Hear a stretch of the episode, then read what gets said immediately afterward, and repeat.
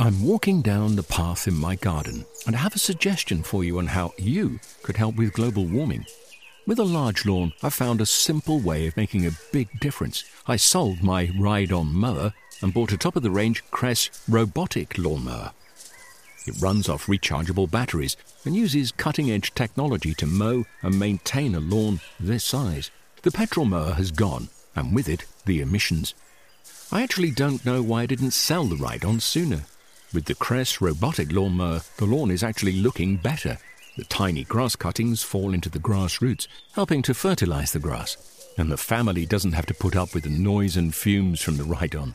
And I've freed up more of my time to spend with them and in the garden. It's an easy step, and you could also be making that change today. Ask for Kress in your local garden machinery dealer or visit kress.com.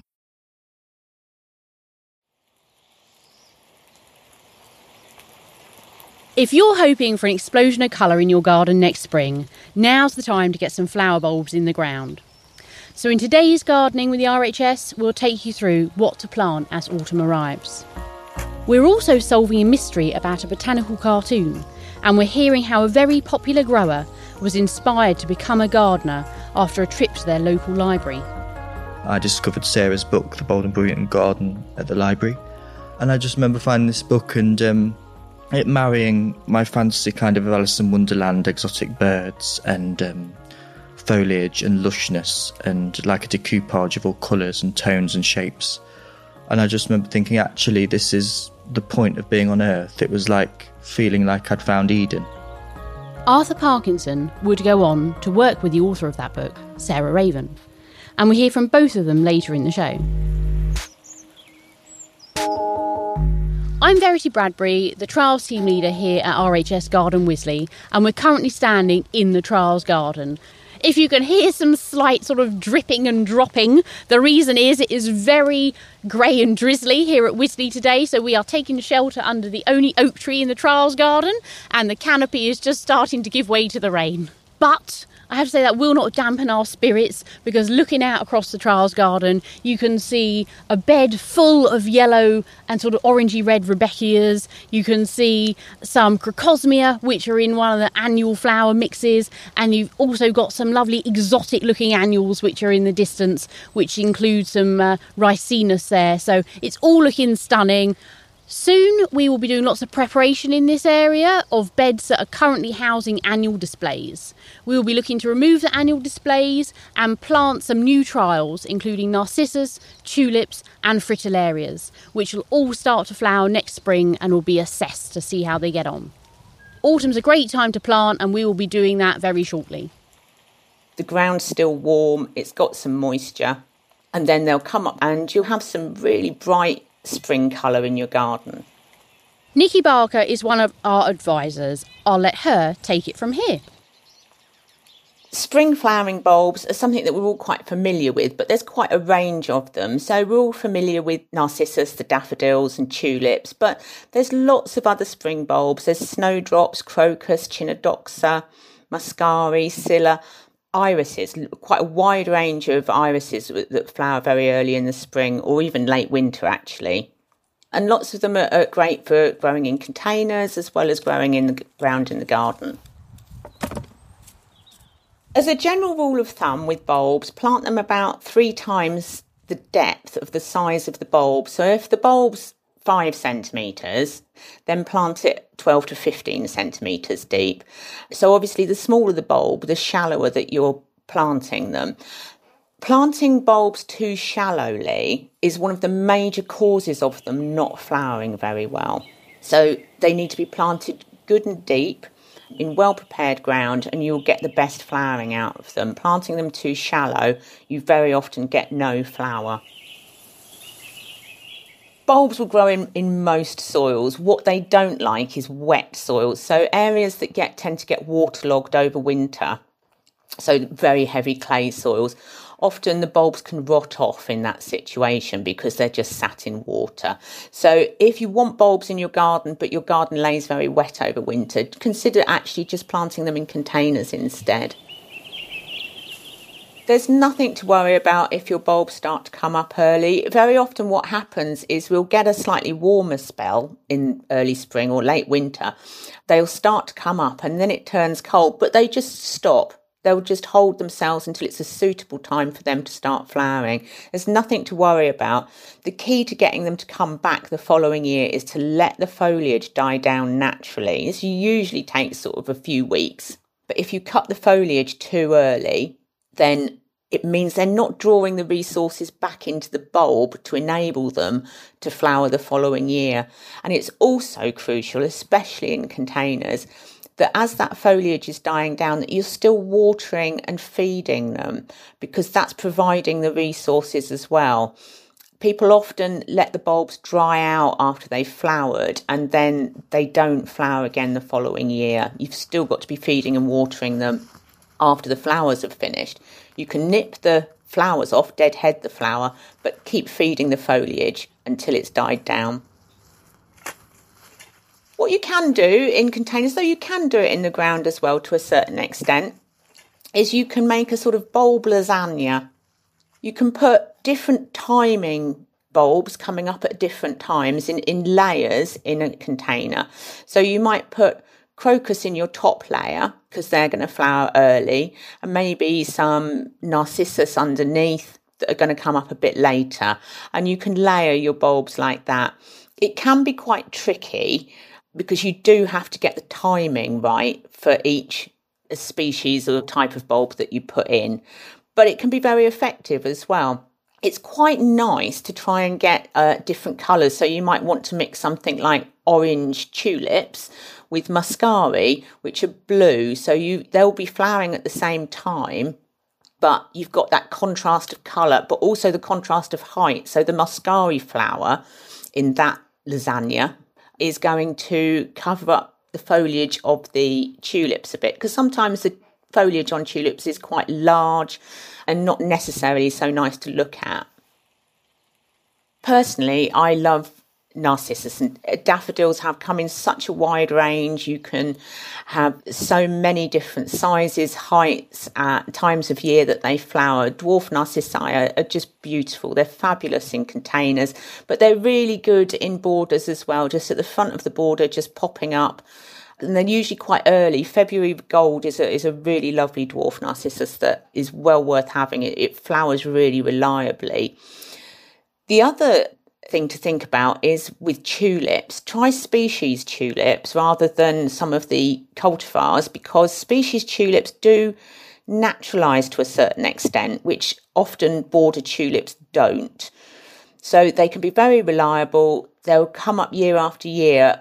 Border tulips it's often hard to get them to flower again the following year. You'd need to lift them, store them. It can be quite a lot of hard work. So, I would definitely, if you like tulips, recommend going for some of the species tulips. So, Tulip sylvestris is a beautiful one, for example.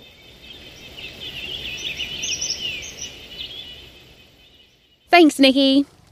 Now, someone who also knows a thing or two about creating incredible displays is florist Arthur Parkinson.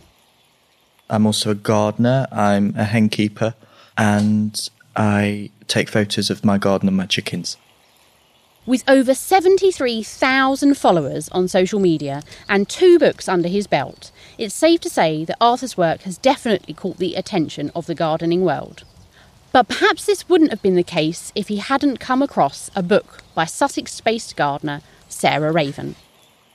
I come from an ex mining town called Hucknall on the Nottinghamshire outskirts, and my childhood was very much both sets of grandparents around the corner, and both of them gardened. My mum gardened a little bit, and she was always interested in colour. She was a graphic designer, so I was always brought up with art books, and she always grew wallflowers and wore very beautiful Venetian toned clothes and things like that.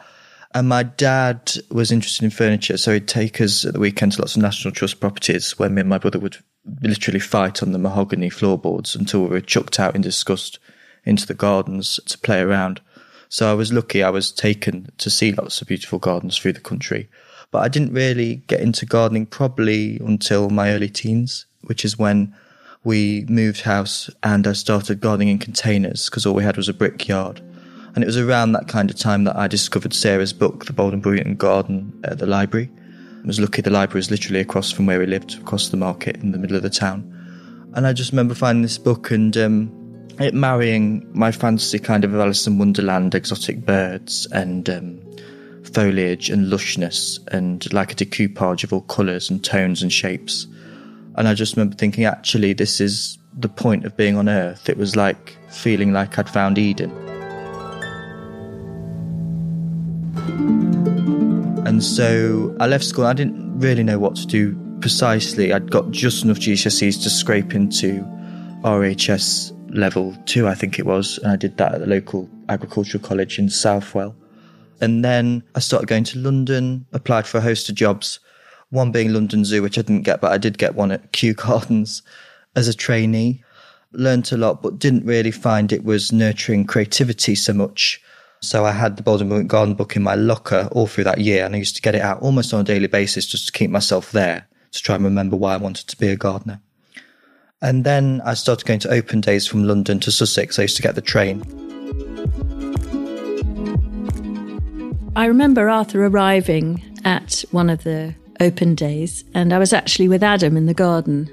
We spotted this handsome young man, I think on the veg slope, and I said to Adam, Gosh, he doesn't look like one of our normal customers because most of our customers who visited the garden were female, not all, but also substantially older than Arthur, who then was 18, I think, possibly 19 so we w- went up and said, Hello, you know, why have you come to look around the garden? And he explained he was Arthur, who had actually written to me a couple of times previously saying that he'd loved the Bold and Brilliant book. And we just got on really well. So I said, Well, wait until after the open day and then I can drive you to the station. Because he admitted that he'd walked all the way from Stonegate Station, which is sort of what, three, four miles or something. So it was just so touching that he'd gone to the trouble to come out of London walk all the way here because he, he can't drive. He still can't drive. saving the planet. He's saving the planet, yeah. um, so we got on really well and we kept in touch. And then very soon after that, he was really desperate to get out of London and we were going away and our dog sitter had let us down.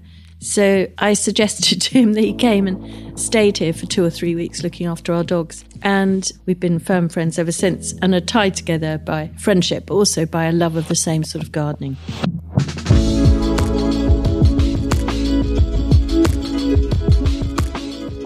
We are currently sitting together by a not lit log fire, although it's pretty freezing today, so we could easily be lighting it. And uh, we're in East Sussex in the Sussex Weald, looking out over a very heavily wooded countryside. And we're at the highest point in the Sussex Weald, so we've got beautiful views sort of rolling out over the woods in almost all directions. And around, uh, Arthur always calls it a necklace around the house. We have a garden that I've laid out here over the last 26 years.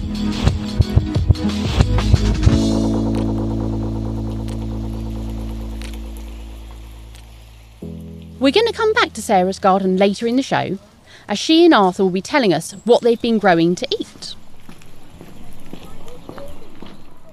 Learning about plants and nature makes a lot of us very happy. And this, of course, isn't a new thing. The RHS recently discovered a book from the early 1800s, unlike any other we'd seen before. It contained unique cartoons that had been stuck in, and the drawings seemed to give clues about its plant loving owner. So we just had to find out who the mystery botanist was. Our librarian, Fiona Davison, has the story. So, as part of getting ready for the new library at Hilltop Centre at Wisley, we've been going through at least 50,000 different books that have been scattered across different collections in the RHS to bring together a great collection for the new library. And during the course of this, we found four volumes of a book set called The English Flora by Sir James Edward Smith, and that was written between 1824 and 1836. Now, it's not particularly rare set of volumes. They're important books, a very early account of English wildflowers. So we're checking this set that we found in the attic at the old laboratory at Wisley. And on opening the first volume, we found really unusual little cartoon, little hand coloured lithograph of a woman And that woman was made up of flower parts. Different bits of her body were made up of petals of tulips, rose, lily of the valley. Really pretty little cartoon. That shouldn't have been in the book, it wasn't part of the book, someone's pasted it in. So a bit intrigued, and we looked into the book a bit more, and all we had to go on as to who had pasted this cartoon into the book was a little inscription on the front page which says Isabella Ann Allen, a gift from my kind friend Mrs. Green, 1828. That was it, really, as clues to go on. Isabel Allen isn't a particularly rare name. There were plenty of Isabella Allens of the right dates. So we decided to put out an appeal and we got an amazing response. We got lots of family history, plant history enthusiasts who started doing a lot of research for us and coming back with suggestions. One Isabella Allen came back more than others, and it was an Isabella Allen born in 1810 who lived in a village called Madresfield in Worcestershire. And what people were saying was they found references to her in old newspaper reports exhibiting flowers at the Malvern Flower Show, the Malvern Floral Society show, as it was called then. So she was obviously interested in plants. She was a well to do spinster, would have had time to be interested in wildflowers and botany. And so she looked like a good candidate. So we went back to the books and had a good look. And sure enough, a lot of the plants that were listed in the books were little pencil notes next to it saying where Miss Allen had seen the plants. And a lot were saying Malvern and Worcestershire. Everything fell into place and clicked into place when we found one reference to a greater periwinkle found at the Rid. And Miss Allen, who lived in Madresfield, the name of her house was the Rid. And also, we found out that the plants that she'd found and annotated as being in Somerset were at Bishop's Hull, and she had an aunt, also called Isabella, who lived at Bishop's Hull. So it was all clicking into place. I think, you know, we were really confident we'd found our woman. And, you know, we're really grateful to everybody who wrote into us with all of those details. The 1820s, when Isabel Allen was given this book when she was only 18, it's a really interesting time for women and botany because botany was one of the few serious scientific fields of study that was open to women, respectable ladies. It was an area of study you could do close to home. Flowers were always associated with women, and the garden was a space that, even in the most kind of restricted view of what women were able to do, was a space they were kind of able to be in unchaperoned. So, botany was a, a field of study that educated middle class women kind of made their own. And it was also helped by the fact that at that time, the Linnaean plant classification system was widely popular. It was a simple system to understand, and it was accessible to women who were cut off from a, a, university education, but they could still do it at a high level if they were equipped with books like the English Flora. So, Isabel Allen will have been one of a group of women who were taking botany seriously and studying the wild plants around them seriously and collecting really useful data. And it's it's just a really interesting little moment in time when women had that certain women, women of a certain wealth and standing, had that freedom to study. However, it was kind of sadly short lived as botany, like all the sciences, became more professionalised and it became almost essential that you had a university education to be published and taken seriously. That at the time in the middle of the 19th century was utterly out of the question for women. And so the kind of horticultural and botanical establishments started to look down their noses at these women amateur botanists, and they don't often get the credit that they deserve. I think it's really important that we, particularly for people who are have been overlooked and forgotten by history, aren't part of the kind of normal picture of, you know, great achievers, that we remember them and note them because their lives did little by little, their lives and their works did advance science and did advance our understanding of plants and the world around us. And just because they didn't have the kind of status in their day and didn't have the backing of big institutions and letters after their names doesn't mean that the work that they did wasn't interesting and valuable. And I think uncovering these hidden stories is always fascinating to everybody.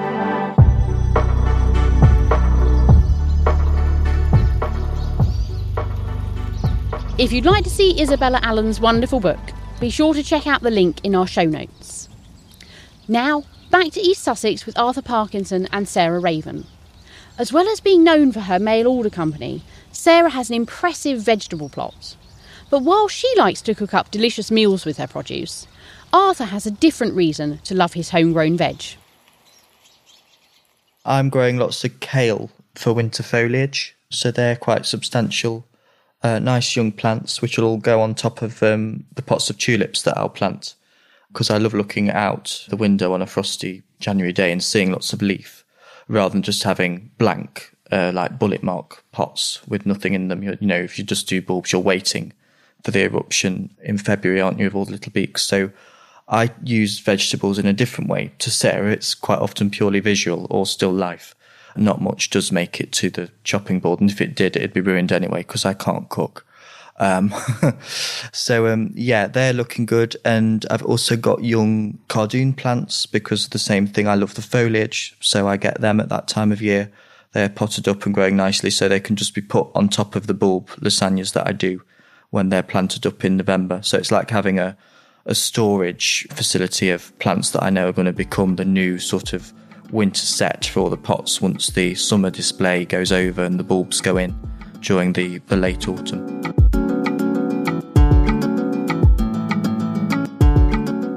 I'm going to be picking for food probably a couple of things mainly at the moment and one of them is dahlias which i think people don't realize they're not only one of the most wonderful various fabulous, fantastical cut flowers, but they're also an edible flower. So we currently have tons and tons of salad here, which was sown about four or five weeks ago. We're just picking stuff that thrives in the autumn and winter, like mizuna, all the mustards, salad rocket, and hardy lettuces that will go on through autumn into winter, like black seeded Simpson is one of my favourites. But those are scattered over with herbs and the hardy herbs that I've started picking will go on picking through the winter are coriander, chervil, and flat leaf parsley. But over those will then go dahlia petals. So a really nice mix of colours of dahlia petals, just like nasturtiums in a way, but more various in colour, of course.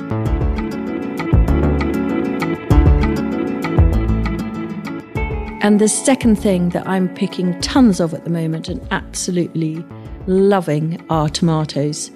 And so we have been lucky, unlike lots of people who've had their tomatoes even inside wiped out by blight this year because the humidity levels from all the grey skies and rainy days we've had in this non existent summer has meant that blight has just run riot through the garden.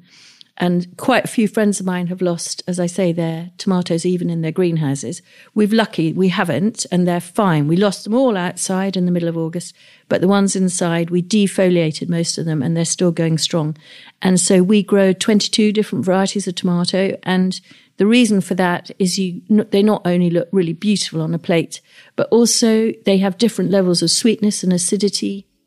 And so you get a much more interesting tomato salad, tomato sauce, or whatever you're going to do with them, or a soup, if you have these varying levels of sweetness and acidity. If you're worried about having not much interest in terms of foliage or lushness over the winter months, I'd say, you know, you need to be planning ahead really. Obviously, if you're not starting to bank up your biennial plug plants, it's too late to sow them, you need to be looking for them as, as young plants now.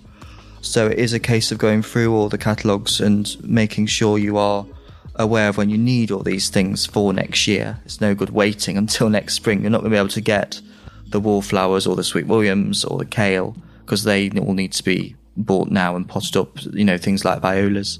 There'll be small plugs now, but if you get them and get them all potted up, there'll be substantial plants for, for next spring and they'll flower their socks off.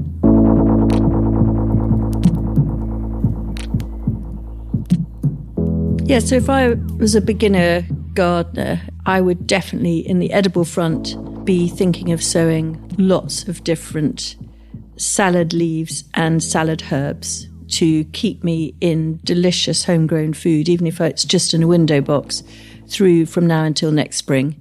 And as I mentioned earlier, things like any of the mizunas, pretty much any of the mustards. My favourite currently is one called Red Frills, which is frilly and lovely and tastes like a new potato, oddly and interestingly. Any of the rockets, but particularly salad rocket, I like a variety called Serrata. Um, so on the edibles, that, but also I would definitely add some chard, some Swiss chard, as Arthur says, kale, and finally, absolutely crucial, perfect for sowing from the middle of September onwards are the spinaches and the hardy varieties like Medania, or I love the red stem one called Rubino. So any of those would be fabulous for sowing now. And on the ornamentals, I would still be doing a bit of autumn sowing of things like Nigellas, Ammi majus would be another thing, uh, Salvia viridis blue, the annual scabiouses, and of course beginning to start to think about planting tulips.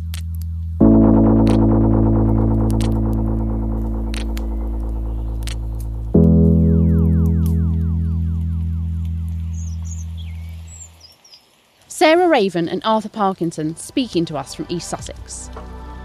That's it for today. I hope you're feeling inspired to get growing. And remember, now is a great time to plant. So head to your garden, identify any gaps, look up a couple of suitable plants for that location, and head to the garden centre. And whilst you're there, remember to grab some bulbs as well. For more on anything in today's episode, head to rhs.org.uk forward slash podcast or check out our show notes. It's goodbye from me, Verity Bradbury. Happy gardening to you all, and even though it's raining, we still got to be out here. The dahlias, although beautiful, need constant deadheading at this time of year, so it's keeping us very busy.